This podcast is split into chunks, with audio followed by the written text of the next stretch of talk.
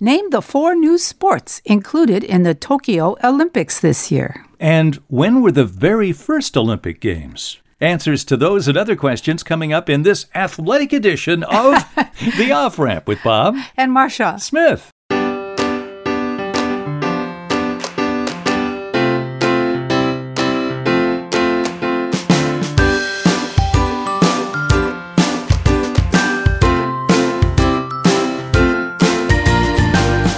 Welcome to the off ramp, a chance to slow down, steer clear of crazy, take a side road to sanity, and get some perspective on life. Well, Marcia, the Olympics give you a perspective on what's important in life every four years. and they are in full swing. That's right. And you say there are four new games this Four year. new sports. four new sports. Can you name them, Bob? Can you name them? You know, it's interesting because I know there were years when, you know, trampolines were added and other things were added. And did you know that dueling was once a sport, an Olympic sport? Mm, No, I didn't. Yeah. It's, is it not anymore? No, no. They did them with blanks, but they had actually had shooting. That was part Really? of the dueling Oh, my back in the God. 1908, I think, Olympics. But uh, no, I don't know what the new ones would be. What are the new sports that they would add? And they're all they're all uh, uh, surprising to me. Karate.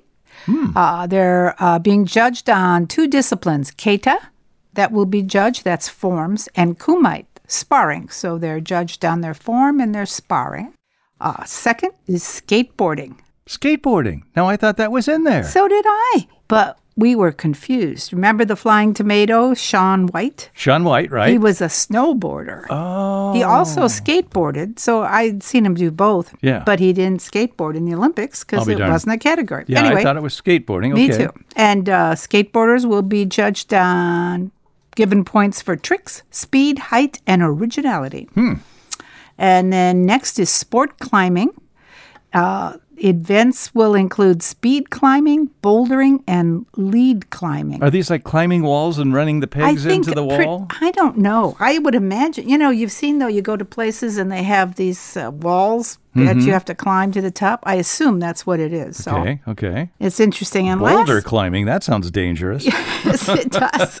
I don't think I want to do that. yeah. Okay. And the last one is surfing. Really? Yeah, not the internet kind, but uh, yeah. And the judges will rate the difficulty of the maneuvers on the biggest waves, and that's how they'll get their score. I had no idea that surfing wasn't in it. I'm not surprised. And that relates to a question I have coming up. Oh, well, that's exciting. Yeah, honest to God. Let's get back to my first question, if that's the end of yours. It is. Okay, when were the first Olympics, the very first known Olympics? God. Was it in the 20th century? No, no, they went back. Way back. You're talking back to the Romans? original Olympics. Oh, when they were, the Greeks. it was at Olympus. Olympia. Yes, Olympia. 776 BC. Good God. And they were religious events back then. It was in southern Greece. Now, Olympia was where people went to worship their gods. And in fact, the Olympics were created in honor of Zeus, the king of the gods. So originally, the Olympic Games were religious events, and they were primarily ma- male athletes. They prayed to Zeus for victory, they left gifts to thank him for their successes. And the events include sprinting, wrestling, chariot racing, and something called the pancration. Pancration? Pancration, known as the ultimate fighting sport. Now, there were no Oh, weight geez. classes, no time limits, only two rules no biting or eye gouging, and they were fought until one person gave up or, Or died. Oh, my God. Oh, Now, there was another smaller festival held for female athletes. They competed to honor Hera, which was Zeus's consort. And the men, by the way, competed completely naked. well, there you go. There's some reason to go to the games. I'm the- in. I'm in. Those original Greek games lasted almost a thousand years until the Christian Roman Emperor Theodosius I banned all pagan festivals, so he got rid of the Olympic Games, and then they didn't resume until 1896. Really? Yeah, so So there was a big, a big lag there. a very big lag. Oh my gosh. You, you know what the meaning of the five Olympic ring logo is? I just assumed it was just a nice design that meant unity. Is it? Does it have uh, more meaning than that? It does, uh, and it has that meaning too. But it's the five continents that participate in the Olympics.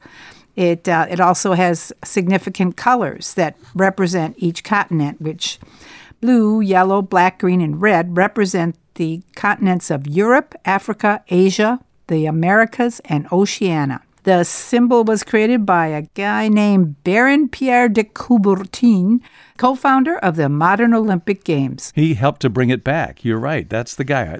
Well, five continents. Now, I got a question for you. Since there are seven continents, why aren't there seven rings? Because they don't all participate. Well, that's part of it. And guess what? What? The Americas were considered one continent. Today, we consider North and South America separate continents, but not back then, just one continent. So there was no sixth ring. And then back in 1915, there were no people from Antarctica participating. You're right. So that's why there were five rings. And they just kept it that way because it's, a, it's Yeah. a better looking thing. you It know. is. It's very nice. Yeah. Here's an interesting one. You- What is the fastest moving object in sports, Bob? And this sport is part of the Olympics. It's the, The fastest moving is it the javelin? No, No. But That's- is it something like that? no, No. It's not a person. no. Okay. You don't think a baseball would be faster than Well, a that? baseball, I don't know how fast a javelin goes. A baseball, of course, goes 100 miles an hour. yeah, but this is faster. What is it? It is the shuttlecock. Really? in badminton. And badminton is an Olympic sport. It travels over 306 miles per hour. wow. Yeah. Wow. Uh, so, Thank God they're, they're not hard when they hit you. yeah, no kidding. Because I'm always hitting you in the head with those things. Okay. That would be terrible. That would be terrible. And just a, as a side factoid, there are 33 sports being played in this summer's Olympics, and that's 24 more than the first Olympics in 1896. The first modern Olympics. Yeah. Yeah. So there were only nine events. Today there are 339 total events in those 33 sports. Now, today, the games last no more than 16 days, but how, how long were the original Olympic Games back in the ancient times? Ancient. Well, there wasn't a lot to do back then, so they probably just spread it out. Am I right? It's longer, right? No, it's not. It's shorter? yeah. Oh, okay. Well, especially if they played to the death, they probably just ran out of time and lives. people at times, yeah. Depends on the games. All right. So if it's, ho- what is it today? How long? 16 days. All right. I'll say 12. Uh, no, they lasted five days. Really? In the fourth and fifth centuries, now remember, it was more of a religious event back then. But on the first day, non sporting activities such as contests for heralds and trumpeters took place. So they did a musical contest. On the second day, there were horse and chariot races. So it's almost like automobile races today, Uh-huh, horse and chariot races, followed by the pentathlon, which included the discus throw, the long jump, javelin, a race, and wrestling. And then the third day was given over to religious celebrations in honor of Pelops, the mythical founder of the games, and Zeus. Athletic events resumed on the fourth day with foot races and that aggressive event known as the pancration, which is a cross between wrestling and boxing, where somebody would die at the end of it Oh, or, or God. be exhausted Yeah. that was the last game of each one of those events. But but you know, there was a time when the Olympics were way too long, I would say. What was the longest modern Olympic Games? How long did they last? Uh, summer or winter? They were a combination. Oh, that would be it then, huh? Uh, what year was that? 1908. Now listen Ah. to this. The Olympic Games in 1908 lasted a total of 187 days. Oh my lord! In other words, 6 months and 4 days. The duration has been fixed at no more than 17 days since 1996. Makes sense, doesn't it? Oh my god! Yeah, I had no idea. Okay, now you were talking about those colors and the interlocking five rings on the flags. When was that flag first unveiled? Do you know? I don't know. 1920, the 1920 Olympic Games in Antwerp, Belgium. Okay. And guess what? What? The flag was stolen. it was lost for 73 years. And then guess what? They found it. Yes, at an Olympic ceremony. Oh come on! Somebody. Oh, it's a fascinating story. The flag was stolen as a prank Uh-huh. by one of the American Olympic athletes. Oh, my goodness. I never heard about this before. His name was Hal Haig Priest. He was born in 1896 and he was a 24 year old Armenian American athlete. He participated in those 1920 Summer Games. He's from Fresno, California. He won a bronze in platform diving as a member of the 1920 Olympic swim team. And he also competed in the plane high diving event, but he was eliminated. But he took that original big flag as a prank. Now, this is where surfing comes in, Marcia. This is a fantastic story. He had a friend who was his Olympic partner with him in the games, one of his fellow swimmers. And guess what his name was? Don't know.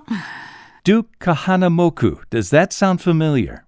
No. When we were in Hawaii, yeah. remember Duke's? We went to Duke's restaurant. Yeah. Duke Kahanamoku was the person who's famous as the inventor of surfing. He was a swimmer on the 1920 Olympics team. Oh, really? Well, That is, and yeah, everybody you say, what's the best restaurant yeah, on Waikiki Beach? And everyone say, oh, Duke's. Yeah. Well, that was his place. And he was a 34 year old swimmer in this. And his 24 year old friend was Hal Priest.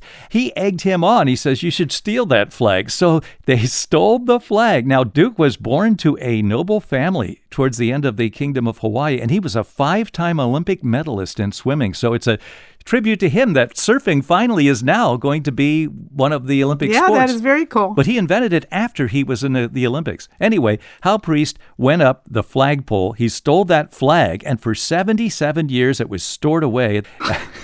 it's, here's how they found it out. He was at a banquet hosted by the Olympic Committee in 1997. A reporter was interviewing him. He was 103 years old at the time. Good Lord.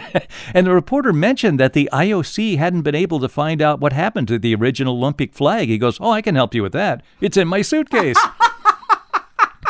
you know, at 104, you don't care. What are they going to do to They're you? not going to arrest me? Yeah. So, anyway, th- he returned it to them, and that Olympic flag is now on display at the Olympic Museum in Lausanne, Switzerland, and there's a plaque thanking him for it.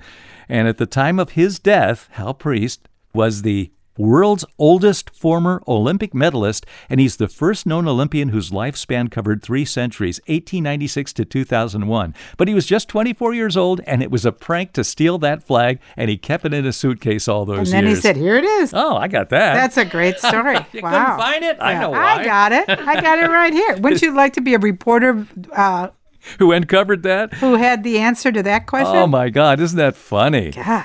And that just happened 20, 22, 23 years ago that it was found. I'll bet you didn't know, Bob, that some countries give money prizes to their winners. Yes. You did? Well, it's not it's not a pure amateur thing like it was intended to be in 1896. How much do you think uh, the United States pays each of its gold winners? $500? $1,000? Well, $5,000? no, it's twenty-five thousand for each gold one. Wow. Yeah. Well, that's good. Well, not compared to Italy. They shell out more than one hundred and eighty-five thousand for each winner. Of course, I think we have more gold than them, don't you? and Japan gives forty-nine thousand nine hundred to each gold winner. Wow. Why not, why not just 50,000 Japan? What's with that? And for anybody who thinks, well, why don't they just do it for, for themselves for free? Um, National Geographic just did a whole big thing on the Olympics and they, they studied the ancient games. They paid people all the time for things back then. yeah. Stipends, the cities that sponsored these ancient athletes, you know, if they came back with medals, they would have jobs for life. You know, Yeah. they would be paying them forever. Their families would live like kings. Yeah. So it's always been that way. It's not like, oh, we tried to do something pure in the 19th century and we can't live up to that. Well, that's just never been the way it's been. You know what United Kingdom pays its winners? No, Zero. really. yeah, they're not getting into that. That's very I interesting. have one more Olympic question. but, Okay. Uh, you want to take a break first? Yeah, let's take a break. We'll be back in just a moment. You're listening to The Off Ramp with Bob, And Marsha. Olympic Marcia Smith. We're back again. This is Bob and Marcia Smith, and you're listening to The Off Ramp with some questions on the Olympics and other topics today. Okay, I got one more Olympic question. Okay. This year is the most gender balanced Olympics in history, Hmm. with every sport offering both men's and women's events. That's interesting, isn't Yeah, it? it There isn't is. an event without men and women in it. And there are nine new mixed events where boys and girls pair up. And uh, can you guess what some of those are? Just take a stab. What sports where you have two people? Are you talking about two person events or where there are two ma- people with- competing? with male and females. tennis, maybe? Uh, What kind of tennis? Well, table tennis Yes, is one. that's okay. one. And what about regular tennis? Lawn Uh, tennis. No. Oh, okay. What do you got? I got archery, Hmm. judo, shooting, swimming, table tennis, triathlon, along with track and field. So those are all co-ed events. Yeah, yeah. I would have uh, guessed uh, pretty much what you said too, but those are co ed events. All- all right, Marcia. What two continents have never hosted an Olympic game? Oh, Hosted, well, gosh, um, Two continents have never hosted the Olympic Games. Australia? No, no, that's not true. Okay. Brisbane had games. Brisbane, Yeah, that's right. Now I know North America, South America. Uh, okay, tell me. Africa, and Antarctica. Now, we mentioned that Antarctica wasn't in the original five rings, but they have never hosted games. Now, Well, how- people from Africa have participated in Oh, the games. yeah. Yeah. But the status might soon change. There's going to be a mini Olympic event sent to be hosted in Africa in 2022. And it's thought that there might be an African host for the Olympics in 2032 or 2036. They've got all the cities chosen up to 2028. Oh, they do. Yeah, they're all slated. They know what's going to be Is happening. America in that? you Yeah, know? there's another American. Okay. Yeah, but uh, but they have never had an African city. So All right. Hopefully they will. Yeah. All right. Uh, I'm moving on. I am too. I'm moving on to how many earthworms do baby robins eat each day? And this is an Olympic sport, right? That's what we're. And I'm talking in terms of length. Oh, really? Yeah. Length of an earthworm. In one day, a baby robin. I've seen those robins feeding their baby, so Yes. I, will, I will say two feet. Yeah, that sounds that sounds because that look at that's all. A little robin could nibble a two feet of earthworm yeah, Uh, in a day. in a, in a full day. But Yeah. no, What? nay, nay, it's 14 feet what? a day. you got to be kidding Baby me. robins, how can they get that in that little tiny belly? That's a lot of trips back and forth for that That's- mama. Well, that's that's why they yell at us if we interfere with their nest, right? Holy cow. Oh, all right. Go That's ahead. a lot of work to bring 14 feet of earthworms to your one baby in the nest. yeah. What and what if you got six Jeez. babies in that nest? Then what? That's amazing. That's quite amazing.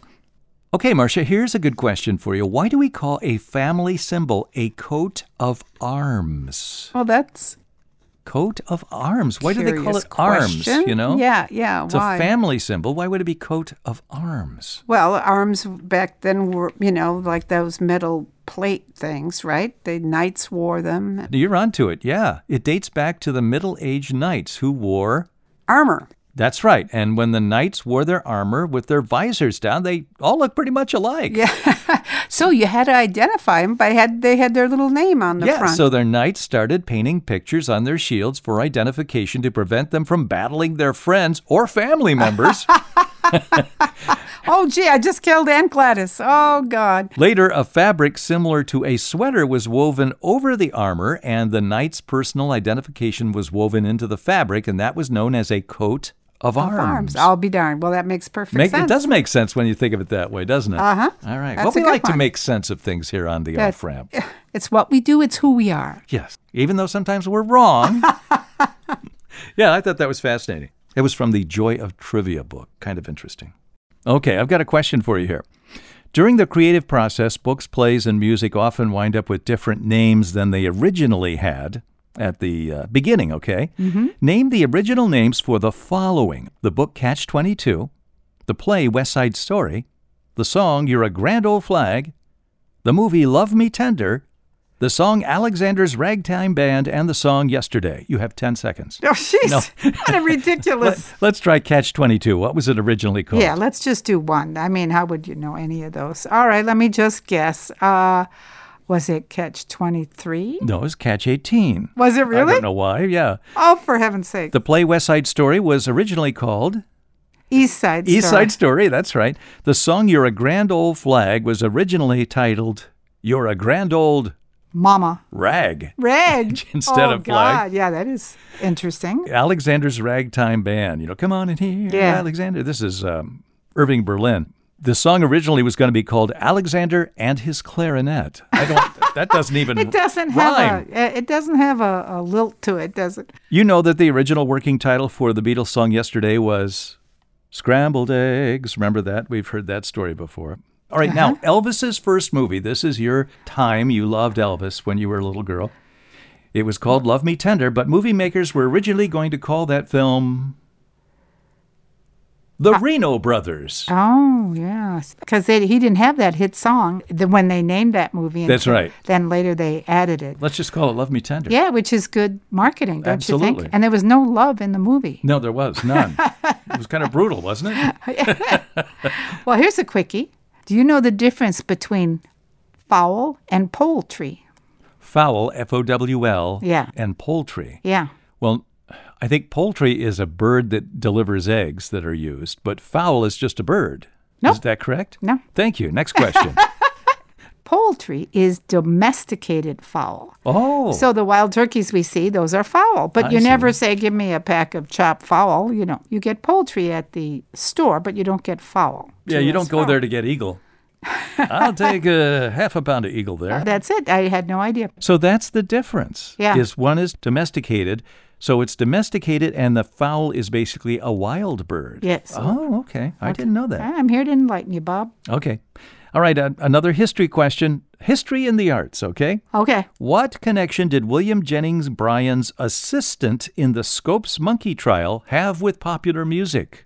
Say again, what what did he have? William Jennings Bryan's Yeah. assistant Yeah. in the Scopes Monkey Trial. This is back in 1925. Yeah. Person's name was Sue Hicks. Okay. What did she have to do with popular? First, uh, it wasn't a she, it was a he. Oh, okay. What did he? I don't know. Did he introduce uh, the Charleston? No. Okay. He was the inspiration for a song by Johnny Cash. Sue Hicks, the man. His name is Sue. He was the boy named Sue. I'll be darned. Yeah, that was the 1969 song, A Boy Named Sue, which was a hit for Johnny Cash. And attorney Sue Hicks was the inspiration. He was named after his mother. Why would you name your son Sue if you're a mother? I don't know. I mean, It made his life pretty hard, I I'll think, bet. as in the song.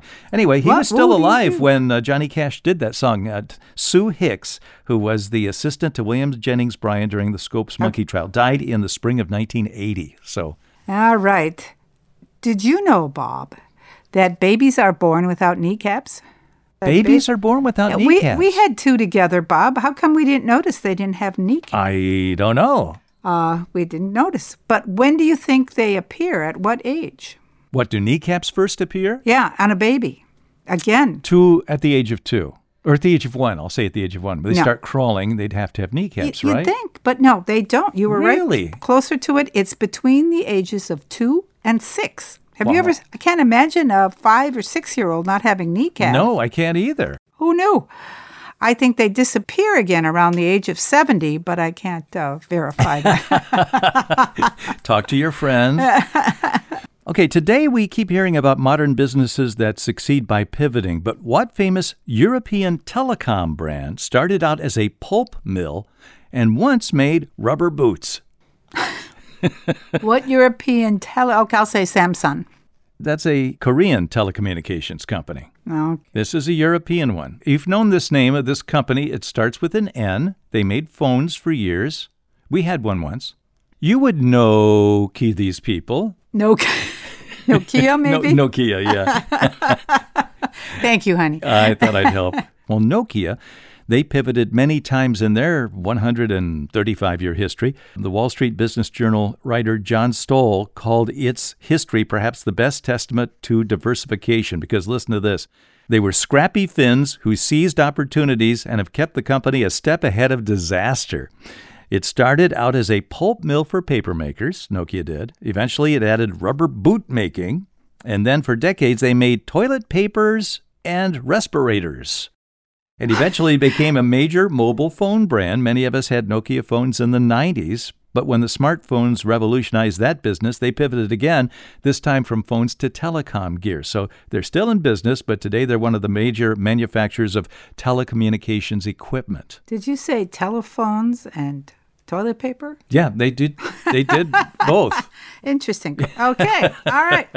Bob, since I lost mine last week, I was curious to find out if the thinking has changed about the appendix actually having a function. They told me it didn't, but I wanted to double check. I didn't know if you were going to bring that up. Marcia had an emergency appendectomy a week ago. It's gone now. We had some excitement in our family here. It turns out, Bob, they now believe it does have a function. You want to guess what it is? Well, I think something to do with bacteria or something. Why do you think that? Well, because that's because when he said that's the reason they go bad is because sometimes they get foreign objects in there and the bacteria goes wild. So I would think there's got to be some reason for Hmm. Well, that's them. very close. Yes. Uh, research shows that the appendix is designed to protect the good bacteria in your gut and helps keep your digestive system healthier. So there is a function It's a storage place for good bacteria. And if bad bacteria gets in there, then it's got to go. And that's what happened to you. Yeah, it usually happens with uh, young kids. That was such an interesting experience being on the outside in the waiting room waiting for you. And I was getting texts all- Oh. the whole time. The doctor's begun the incision. The operation is going well. And it only took 14 minutes to Yeah. get rid of your. Then they sent me home. Then he sent you home later Same that day, afternoon. yeah. But not before the doctor came out, saw me, and showed me those souvenir pictures of your appendix. Let's put those on the Christmas letter this year. That'll be a winner. All right. All right. And I'm going to end with some Yogi Berra type pearls of wisdom from other sports people.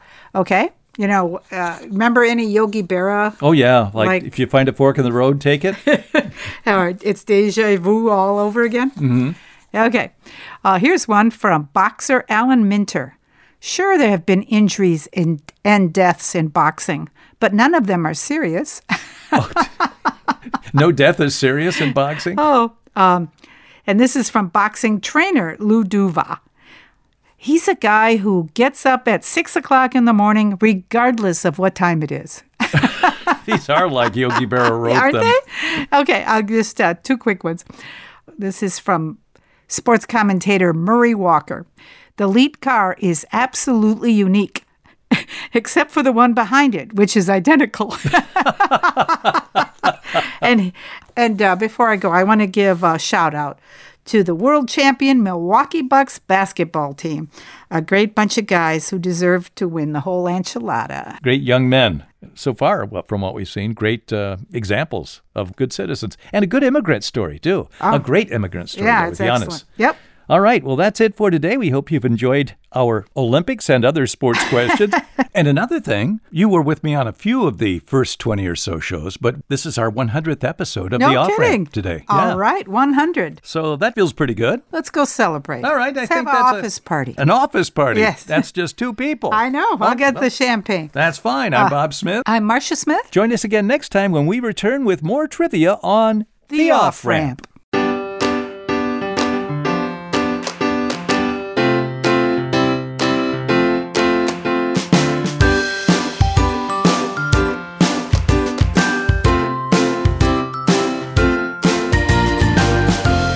The Off Ramp is produced in association with CPL Radio Online and the Cedarbrook Public Library, Cedarburg, Wisconsin.